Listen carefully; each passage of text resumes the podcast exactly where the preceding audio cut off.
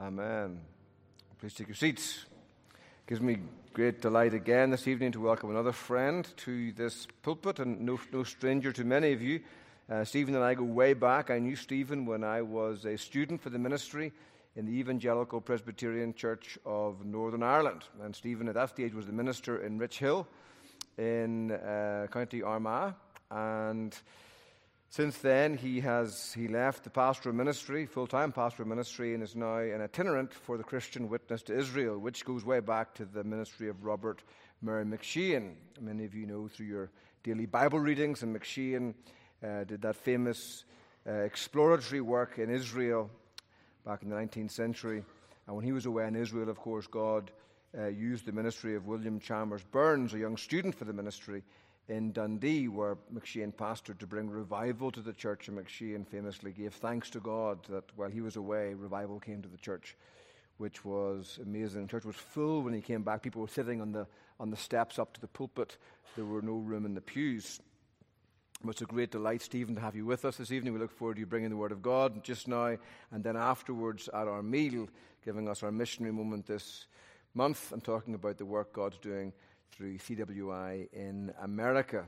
So, welcome. Please come and uh, bring the Word of God. And if you're visiting with us this evening, please do come as our guest to our meal this evening. There should be plenty of Bojangles chicken, I hear, um, for you all to enjoy. Thank you, Stephen. Well, thank you again for having me. Thank you, Neil. Yes, our friendship goes uh, way back to those days, and I, I think I shared uh, with some of the folks that we have a photo uh, of our living room in Richhill with Hannah, like about age two or three or something like that, uh, along with our now 26 year old daughter. Uh, they were playing together. Uh, so uh, our paths have crossed through the years, and it's just been a delight to be with Neil in your various ministries in Yazoo City and then Savannah uh, and now here. And I'm very grateful for the opportunity that Neil gives to me.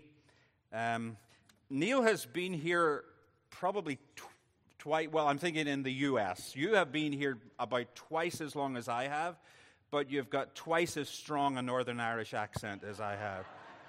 So I, am losing it. He seems to be gaining it. But he obviously teaches you um, the, the, uh, the language, I'm tempted to say the language of heaven. No, but that, that's heresy right there. But he, uh, he teaches you to understand Northern Irish uh, accent. But uh, as I travel, I'm, I'm certainly losing that accent.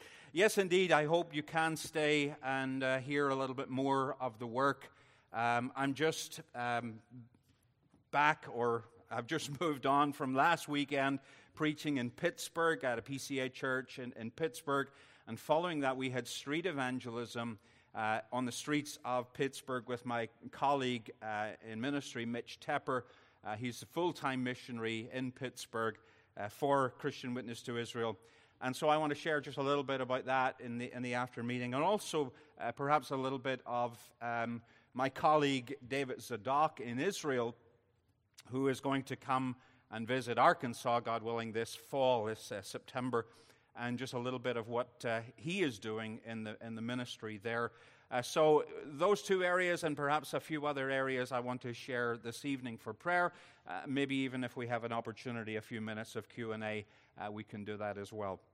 Um, so again, also there's a lot of material that I usually have in the foyer, um, but it's all in the, the fellowship hall. It's all uh, already set out there. So don't miss that uh, as you are leaving. There's a, a, ton of material that I want to, I'll refer to that also uh, in the after meeting. Well, for now, let's turn to God's Word. And uh, I want to take up just very familiar and specifically very familiar for uh, Jewish mission, uh, the chapter 11 of, of Romans. But to focus in on a few sections and so, will you turn with me to Romans 11 and we'll read first of all from 11 through 15, uh, then 23 to 27, and then just 30 and 31 to conclude. So, Romans 11, 11 through 15. Let us hear the word of God. So I ask then, did they stumble? in order that they might fall? By no means. Rather, through their trespass, salvation has come to the Gentiles so as to make Israel jealous. Now, if their trespass means riches for the world and their failure means riches for the Gentiles, how much more will their full inclusion mean? Now I'm speaking to you Gentiles, inasmuch as I am an apostle to the Gentiles. I magnify my ministry in order to somehow make my fellow Jews jealous and thus save some of them. For if their rejection means the reconciliation of the world, what will their acceptance mean? But life from the dead. And then moving down to verse 23.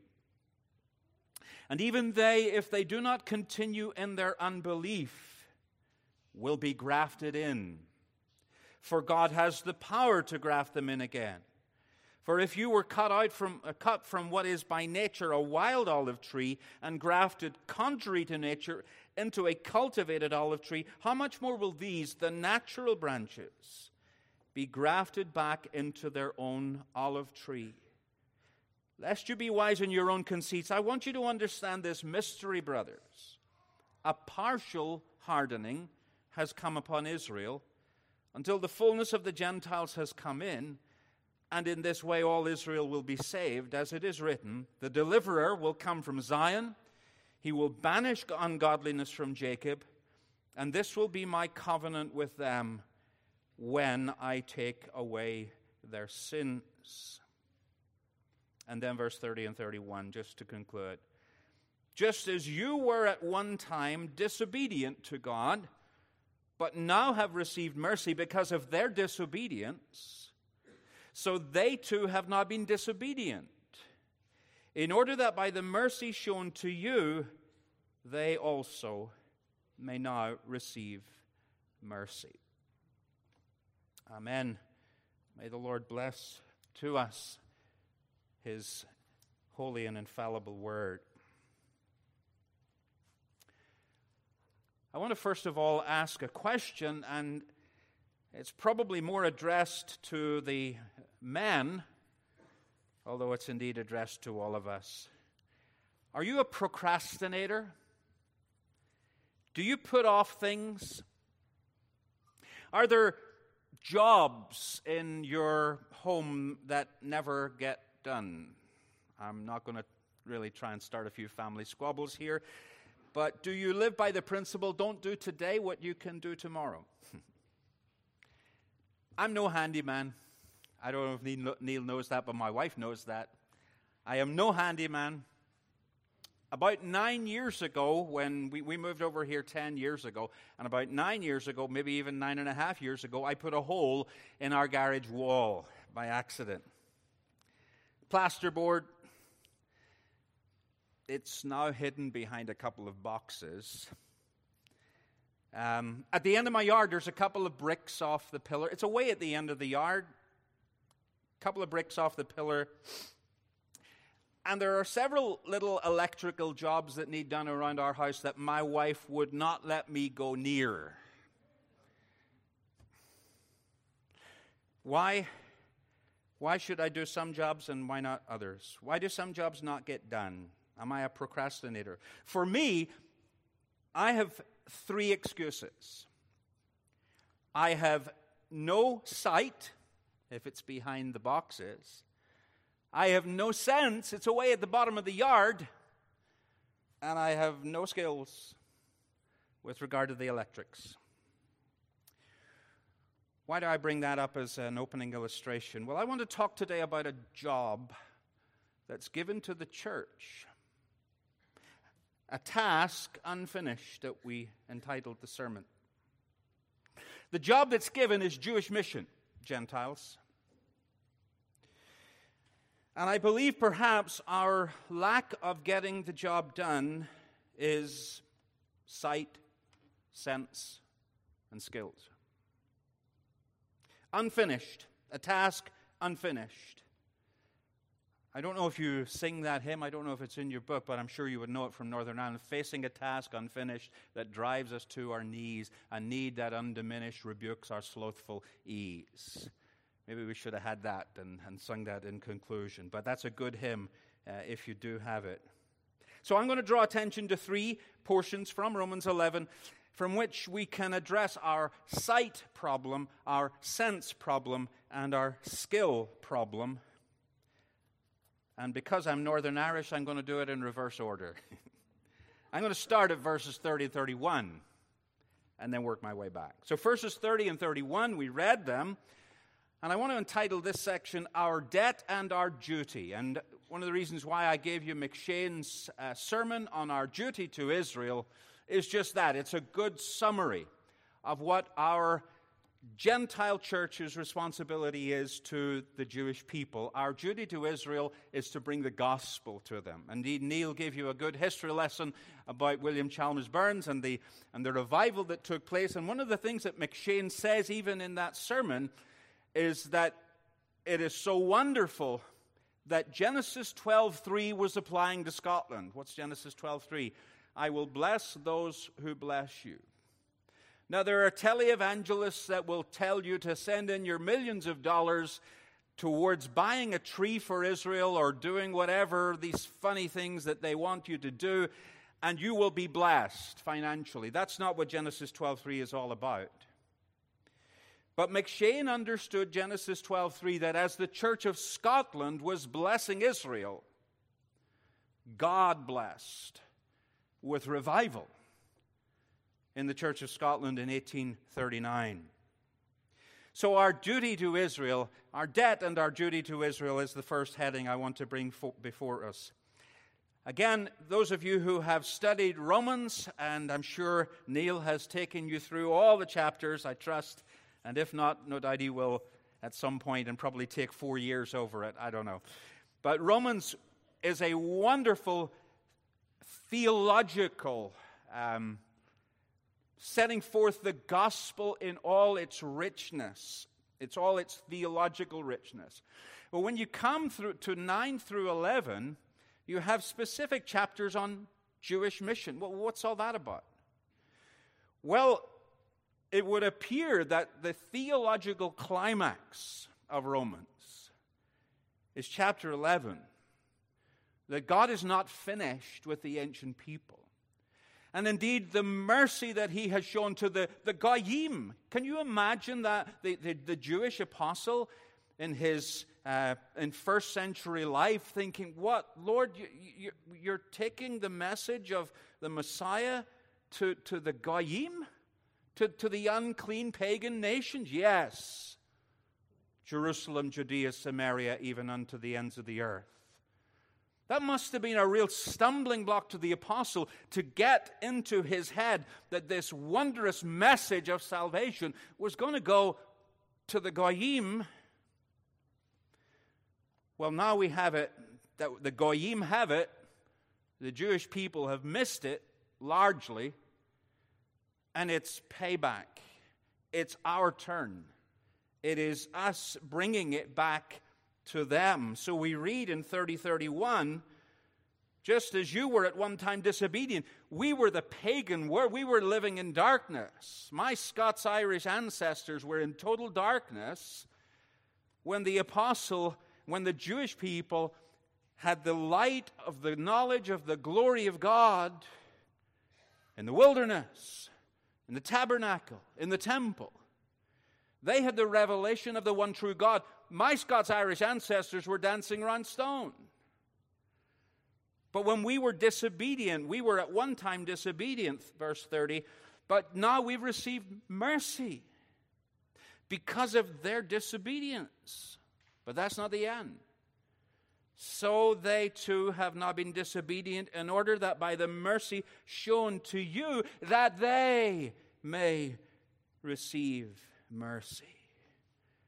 You see, the, the whole drama of redemption is that their loss became riches for us. We'll come to that in a moment.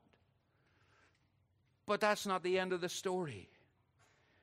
The gospel is the power of God unto salvation to the Jew first and also to the Gentile. And then they largely missed it. But throughout all the ages, God has preserved his gospel largely among the Gentile nations. But now it's our turn, the task unfinished, to bring the gospel back to them. The skills. What are the skills? Well, it's simply exhibiting the grace and mercy of God in your life to the lost, and in particular to the lost sheep of the house of Israel. Gentiles, we are indebted to the Jewish people. Under God, we have received salvation through the Jewish people. Salvation is of the Jews. The book is Jewish, the man is Jewish, the message is Jewish, the first missionaries were Jewish. Under God, we have received, we are indebted to them. I was recently down in, not, well, not so recently, but a few months ago down in South Florida, and I was with Mitch, my colleague, and I, we, we took his dad, who is a 97 year old Jewish atheist. Mitch's dad lives in Delray Beach, Florida. We took him out to dinner. His dad wanted to pay, and I said, No, sir, I'm paying. I said, As a Gentile, I want to thank you because salvation is of the Jews. And I want to express on behalf of Gentiles our thankfulness. You know nothing of this. You don't know the Savior. You don't know your Messiah. But nonetheless, I want to bless you and thank you. You see, us Gentiles, we were far off. We were strangers, Ephesians 2, to the covenants, to the promises. And we are indebted because we have received mercy. And so we give thanks to God for them. Gentile church, you have a duty by the mercy shown to you to show them mercy. I have a duty to do my household jobs, but I don't have the skills, particularly the electrical ones. and so, most times, if you have a, a job to get done, you will outsource it. You'll know this phrase, Neil and Catherine. You'll know that we we, uh, for, the, for the wee jobs around the house, you get a wee man. Now, if I can translate that, that doesn't mean you get a, a, a small man. you get a man for the wee jobs, for the small tasks that are to be done around the house. So we outsource. We do not outsource mission. And one of the things I want to stress and, and you know this, I trust, from me and my own theology and ecclesiology. We are not the missionary society that you have outsourced. In other words, well, you guys are the experts, you've got the skills, so you go and do the job and we'll just pay for it. That is not mission. There is no outsourcing mission to missionary societies. Can I read a portion from Tabletalk magazine? in April. I'm sure you have it. Uh, but I, I, commend it to you to go back and read the April Tabletalk, which has an article, an excellent article on reformed world missions in practice. Let me read just a, a portion or two of it. As Reformed believers, we are, or ought to be, convinced that the Reformed faith is the biblical faith, that a true church is a Reformed church and the Reformed practice is true Christian practice. If we're not convinced, first and foremost, that to be Reformed is to be biblical and vice versa, we will never consistently apply Reformed principles to anything, least of all the way we labor to fulfill the Great Commission. What are the most important Reformed convictions that are to inform and regulate the way we, as Reformed believers and churches, engage in world missions? To put it simply, Reformed missions is from the church by the church to the church. I love that. We do not outsource mission. You do not outsource mission to us in CWI. We are in this together. We are an accountable arm of your ministry, of your Christian witness to Israel. And so we may be on the streets of Pittsburgh we are on the streets of Pittsburgh as your arm on the streets of Pittsburgh. We may be in South Florida. We are there as your arm in South Florida. But then we are also engaged in equipping the church in its own Jewish evangelism. Lacking the skills? Well, let us help. One of the things that I've said is, particularly from these verses, is that we are just to simply exhibit Christ in all the wonders of his mercy that have been shown to us. One of the greatest barriers to the gospel, as we share it with anyone, is the hardness of the human heart, and particularly in the area of spiritual self sufficiency, works religion. That's, that's Judaism today, if they are religious at all. Works religion has been the devil's tactic from Genesis. And so, this is a, a major challenge to us as we want to share the gospel with everyone, and in particular with our Jewish friends. They have little or no comprehension of divine mercy. So, show it mercy. Verses 30 and 31. Show it, proclaim it, live it, and make them jealous that you've got shalom. It is well with your soul. I can't remember, brother, whether we got this at, at the uh, Twin Lakes Fellowship, but a little uh, gem of a book, a gospel primer for Christians. Milton Vincent says this What I actually deserve is a full cup churning with the torments of his wrath. To be handed a completely empty cup from God would be cause enough for infinite gratitude if there were merely the tiniest drop of blessing contained in that otherwise empty cup, I should be blown away by the unbelievable kindness of God toward me. That God, in fact, has given me a cup that is full of every spiritual blessing in Christ leaves me dumbfounded with inexpressible joy. Do you, do you have that? Is, is that your experience of divine mercy? Show it, proclaim it to Jew and to Greek. 80 years ago, on the 100th anniversary of the founding of this ministry, the General Secretary wrote in the magazine that the ministry, as defined by the founders, was to awaken the conscience of the Christian church to the long neglected duty of Israel's evangelization. And note those words 80 years ago, and in reflecting on 180 years ago, the duty of Christian Gentiles to Israel's evangelization. Long neglected, he's saying. Well, if something was unfinished in 1842 and something was unfinished in 1942, it's still unfinished in 2022. And we are here to awaken the conscience of the Christian church. I want to share perhaps later in the evening uh, a little bit about our AC course. You can find it on our website, our Awakening the Conscience course, where we're seeking to, to train and challenge and assist the church to be the church in Israel, the people. I got the opportunity a few months ago to preach in Boca Raton, and uh, I've shared it elsewhere, but I was way out of my depth. It was a PCA church in Boca Raton, and it was like a four or five thousand member church, and it was it was lights, camera, action, uh, and I was. Uh, I thought someone was going to come and do my makeup, but no, they, they didn't quite do that. But I had lights all around my dressing room. It, it, was, it was very, very pretty. But when I was there, one of the wondrous privileges I had was to preach to a church that was right in the midst of Jewish South Florida. 100,000 Jewish people live in Boca Raton.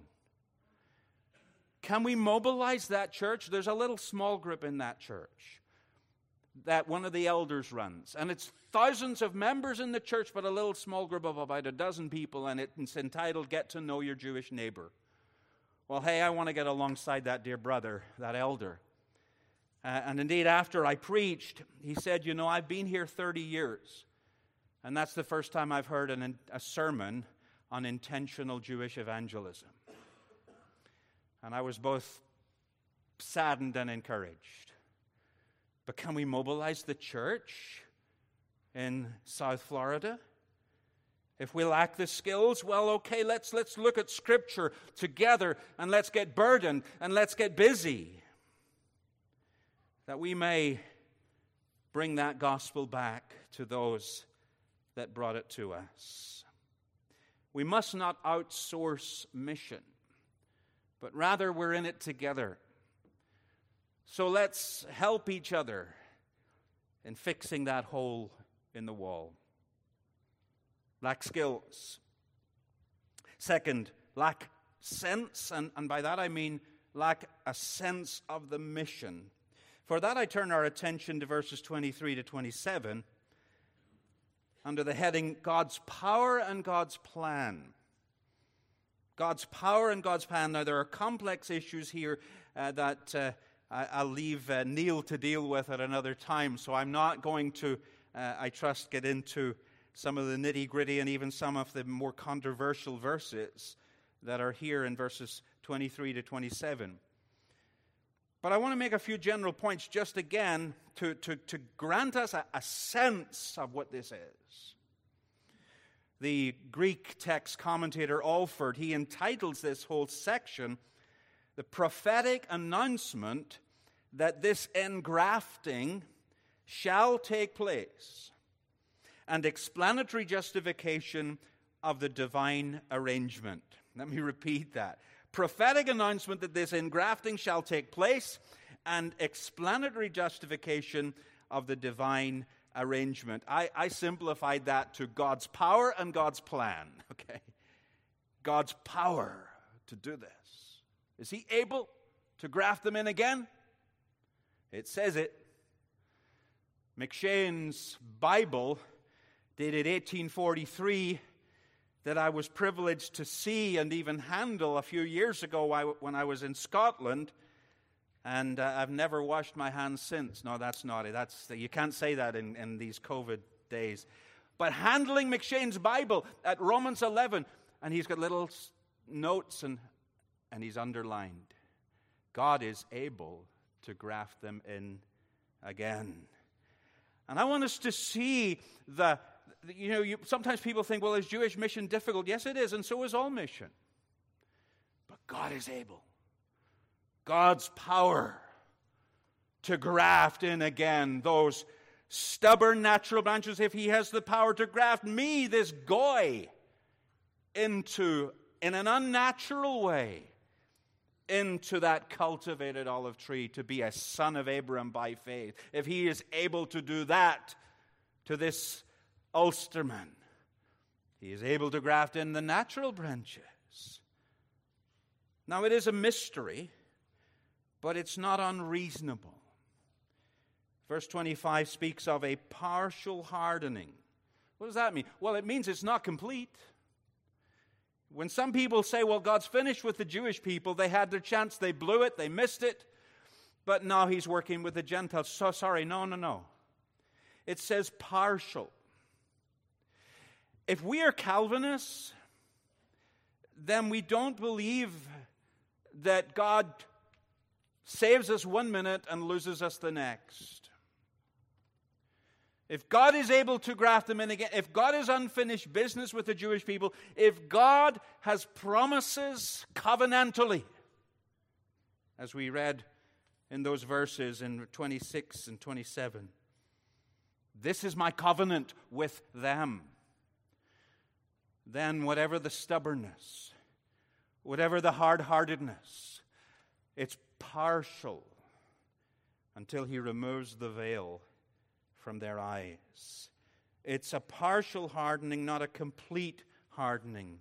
He will soften. He will remove the veil. He will graft in again. It is a supernatural work of God, but He is able.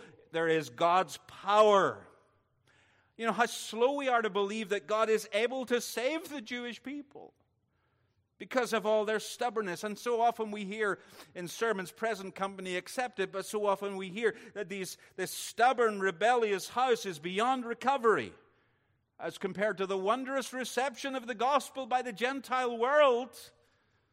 Read any church history recently where the Gentile world almost lost the gospel for a thousand years until the Lord was gracious again in reviving mercy at the Reformation. And so, verse 18 warns us Gentiles against being arrogant against those natural branches. God is able. Note the ease with which the master gardener speaks of their restoration. Gentile salvation is, is contrary to nature. Jewish people are the natural branches. And so it was understood from the Reformation onwards. It was restored. Jewish mission was restored from the Reformation onwards. And I know Luther said some awful things, but initially Luther wanted to win the Jews. Where did that come from? It came from a biblical understanding of our obligation to bring the gospel back to the ancient people. Calvin's successors prayed for Jewish mission every Lord's Day. We have a Brakel on our table. The Dutch really got interested in Jewish redemption. As the Reformation spread throughout Europe, Jewish mission was key. Jewish mission was at the forefront of that spread of the gospel, but that is for another time. We want to think of that wondrous grafting in again. And it comes as we read here of the fullness of the Gentiles. And as I was saying earlier, think of what how stunning that would be to this, this Jewish guy, the, the fullness of the Gentiles. Well, previously there were just a few proselytes here and there that, that joined themselves to the God of Israel, but, but a, a, a fullness?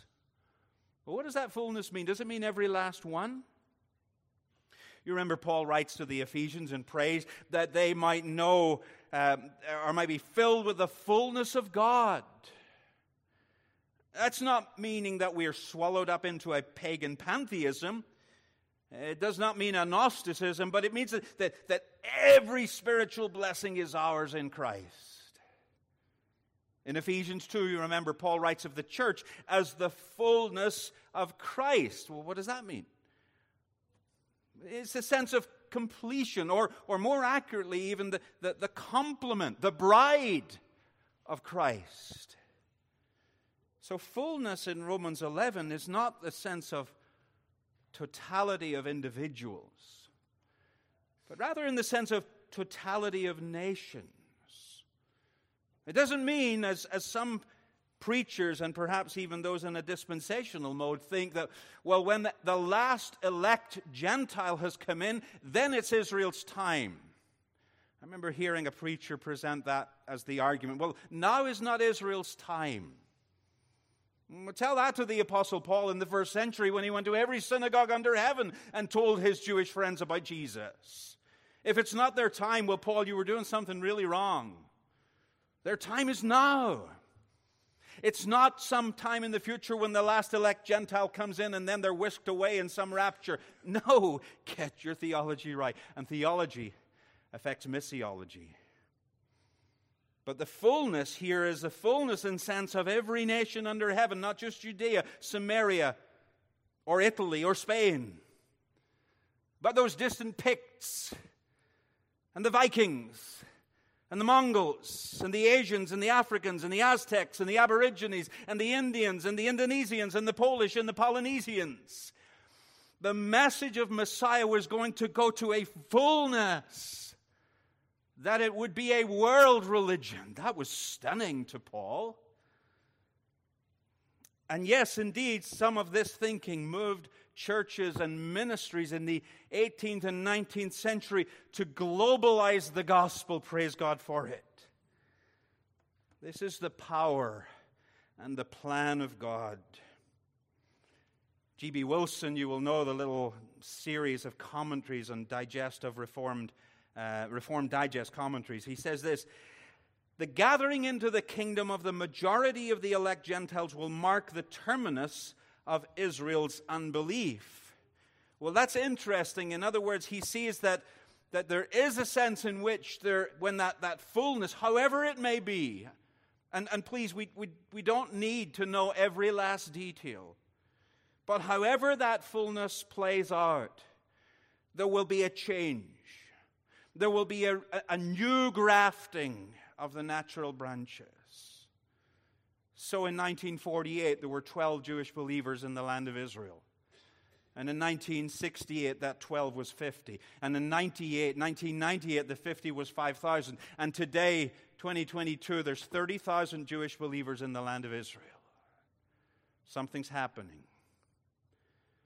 But how and, and when this all plays out, please don't try and get the gnosis. And someone will sell you a book and a DVD and tell you how this all plays out. Hodge very wisely says this Great events are foretold, but the mode of their occurrence, their details, and their consequences can only be learned by the event. In other words, we will know when we will know. We don't need to know before. Great events, but the detail, we'll know it when it happens. How many books would not have been written if they'd only listened to Hodge? Permitting a, a lack of knowledge of the detail, but still have a sense of the power and the plan. God is able. This is my covenant with them when I take away their sins.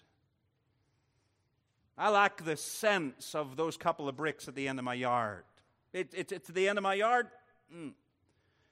Jewish mission might be just at the end of our yard in terms of our thoughts of mission. Well, I want to awaken you. I want to challenge you. I want to reprint these voices from the past of M'Cheyne and, and Bonar and à Brakel and, and many others who had this burden, had this sense. I want to get us this sense again. The church has suffered from spiritual Alzheimer's. It's an awful disease, Alzheimer's. My uncle passed away from Alzheimer's. He was once picked up, lived in Bangor, once was picked up by the police in Holywood, Northern Ireland, not California. Seven, eight, nine miles away from home. He didn't know where he was. He had wandered off. The church has suffered from a spiritual Alzheimer's. We don't know where we've come from. We don't know where we are. We don't know where we're going. We think the whole society and world is, is, is, is going down to the pit of hell. And we're just hunkered down, waiting for the end to God just to close up shop. Is that God's plan? Is it that the candle is just going to go down and down and down and then just flicker? And, is, is that God's plan for the world? Back to that missionary hymn. Oh, Father, who sustained them. Oh, Spirit, who inspired. Savior, whose love constrained them to toil with zeal untired. From cowardice defend us, from lethargy awake. Forth on thine errand send us to labor for thy sake. I want to see every church burdened for Jewish mission. That which burdened the Bonars and M'Cheyne and John Rabbi Duncan I want to see every church prayerful. I know you are, and you've been praying for Christian witness to Israel. I, I, appreciate that. I want to see churches in the mission fields of New York and South Florida and Los Angeles and Philadelphia. 600,000 South Florida, half a million on the West Coast in LA, 250,000 in Philadelphia. Every major city in the U.S. has a Jewish community. Church, what are we doing? I want to see this mission from the church, through the church, to the church. We're working on a reprint of a, book by John Ross, Time for Favor Scottish Missions to the Jews. Uh, some of you might know Michael Morales from Greenville Seminary, and I, I lent the book to him, and his response, and, and this was uh, a quote he said, I want this book in the hands of every seminary student and every pastor I know the Scottish missions to the Jews, the Scottish burden, the biblical burden that was the burden of the Westminster Divines. Oh, if Michael Morales can get his wish, and we're trying to do that reprint, and we can get it into the hands of the seminary students and the hands of every pastor to get a sense that those bricks have fallen off and they need to be grafted on again. We want to assist in the skills. We want to restore a sense of Jewish mission. Finally, we want to look at the immensity of their inclusion as we read of it in verses 11 through 15. Let me just be briefly on this. Paul writes of a full inclusion, verse 12. And he writes of verse 15 life from the dead. Did they stumble to fall beyond recovery? Matthew Henry writes Had God no other end in rejecting them than their destruction?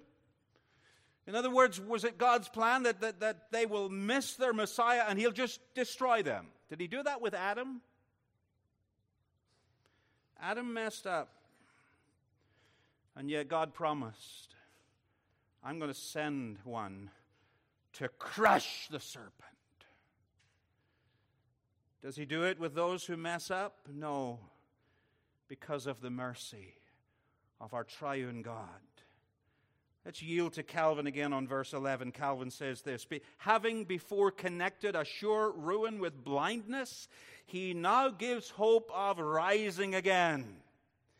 And in verse 15, Calvin says, Since then God has wonderfully drawn forth life from death and light from darkness, how much more we ought to hope, he reasons, that the resurrection of a people wholly dead will bring life to the Gentiles. These are dry bones. I spoke to some on the streets of Pittsburgh just last week. They're very, very dry. But preach to the bones and pray for the wind. And God is able to graft them in and bring life from the dead. John Owen has a footnote to Calvin. He says this The restoration of the Jews unto God's favor will occasion the revival and spread of true religion throughout the whole Gentile world. This was the Puritan hope. The immense inclusion would be an inspiration to world mission and even world revival. And in a small measure, M'Cheyne and others saw that in Dundee as they went off to bless Israel. And when they're away, revival comes to Dundee, Scotland, and elsewhere. As we fail to grasp the power and the plan, so we're failing to grasp the immensity of what is promised here riches for the Gentiles riches for the Gentiles. Well, millions of saved Gentiles have come from their failure. But what about greater riches? There's an immensity to this. When, again, when he's writing in the first century, the world was in total darkness. What was Paul's, uh, even Paul's ancestors in, in 1000 BC, as, as they were praying in Psalm 67 for the nations to know the God of Israel and his salvation. But that would go forth, and there would be light to the Gentiles, and there would be riches for the Gentiles, and riches for the new world. And here we are. Did Paul see any of this? He would be amazed at the immensity now of the inclusion of the Gentiles. But life from the dead is promised. Is that Israel's spiritual resurrection or is that world revival? Commentators have spoken on different things uh, about those two things. Does it mean that, that Israel will rise from the dead, or is it that, that uh, through Israel's restoration there will be world revival and, and the Puritan hope, and even those who um, in the Great Awakenings were thinking that was what God was doing in terms of world revival? But again, I, I, I yield to Hodge. Great events are foretold. But the mode of their occurrence, their details, their consequences can only be learned by the event. We'll know it when we know it. And that's good enough for me. But let's see the immensity of it in these verses. But if indeed it is Israel's restoration that will spark world revival, then this unfinished task is of vital importance as we look for God to build his church. Lacking skills, lacking sense, lacking sight. Just briefly in conclusion, it's my desire to inspire, it's my desire to challenge, to equip, to assist here in the U.S. And also around the world. 42% lives in the U.S., 45% lives in the land of Israel. And I'll, I'll show and tell a little bit about uh, the work of Hagefen Ministry um, after, after dinner. But just one little thing for your prayers. Hagefen Publishing, my colleague David Zadok, who's uh, uh, coming over, as I think I said, to coming over to Arkansas in the fall. And David is heading up that publications of solid Reformed literature in modern Hebrew. It's being translated, it's being printed. CWI North America, and we are your arms in this. We have actually paid for the publication of R.C. Sproul's The Holiness of God in modern Hebrew. We're engaged in this because Ligonier is engaged with them. All of the Ligonier uh, resources are now available to Hagefen Ministries to put subtitles in their videos and, and translate into modern Hebrew. What an impact that that will be for the believers in Eretz Yisrael, in the land of Israel. These are the, this is the sight. Look, ye saints, the sight is glorious, yes, of Christ. But Christ showing mercy afresh to his blood brothers, the Jewish people. I really need to fix that hole in my garage. It would complete my otherwise incomplete wall. But first, I need to take away the boxes. I need to see the task unfinished. And then I need to do it. We need to see the debt, the duty, God's power, and God's plan. And then rejoice in the immensity of what is promised here in Scripture the inclusion. Let's learn the skills, gain the sense, gain the sight, and then let's do it. Let's pray. Father, we thank you for the wondrous mercy in the gospel that has come to us, Goyim. Though we were strangers, though we were far off, though we were dead, yet you made us alive.